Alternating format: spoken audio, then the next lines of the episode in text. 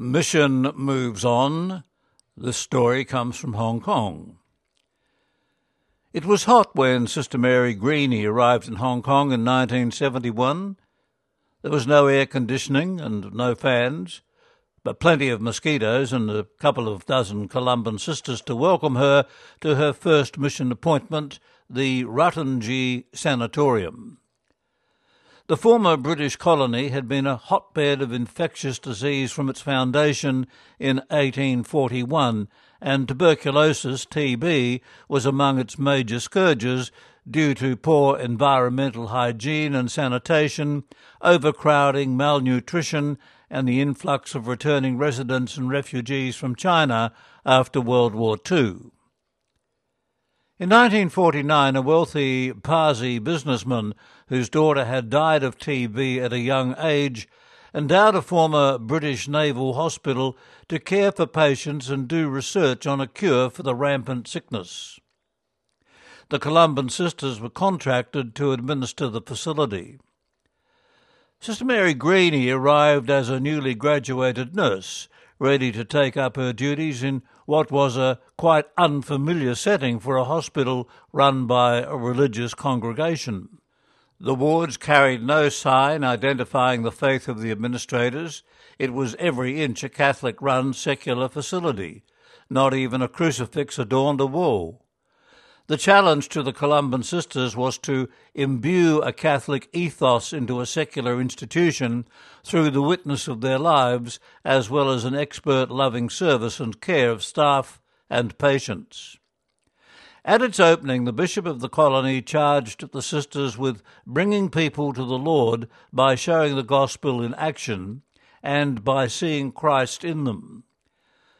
For Sister Greeny, this was quite a challenge after living most of her life among Catholics, but her vocation had been nurtured through serving the travellers, often derided as gypsies, with the Legion of Mary near her home in Ireland. They were living in canvas tents on the side of the road, and they were really poor.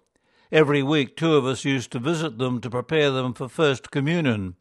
It was while I was doing that work I began to think about being a missionary. It struck a chord, she told the Far East.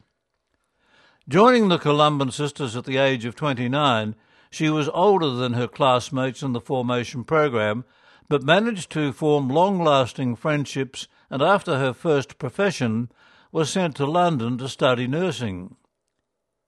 Educated and mature, Sister Greeny was ready to take up the difficult mission in Hong Kong, which was to remain her home until 2008.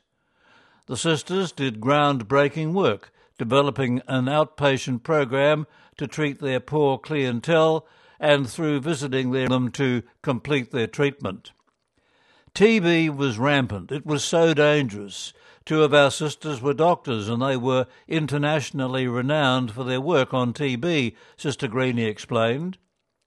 I spent 17 years in the sanatorium, and by that stage it had become a much smaller problem, partly because of our work it was time for the sisters to move on.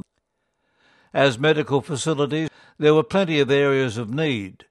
Sister Greeny moved into palliative care and hospice work. It was a pioneering enterprise at the time. Today, she holds on to her mission roots, working among the Chinese diaspora in Ireland. But she maintains that, although all the Columban sisters left Hong Kong in 2015, it was a decision not made lightly and with a willingness not to cling on tightly. Most importantly, they bequeathed a spirit of excellence of service and dedication to tutored care to those who picked up the challenges they pioneered.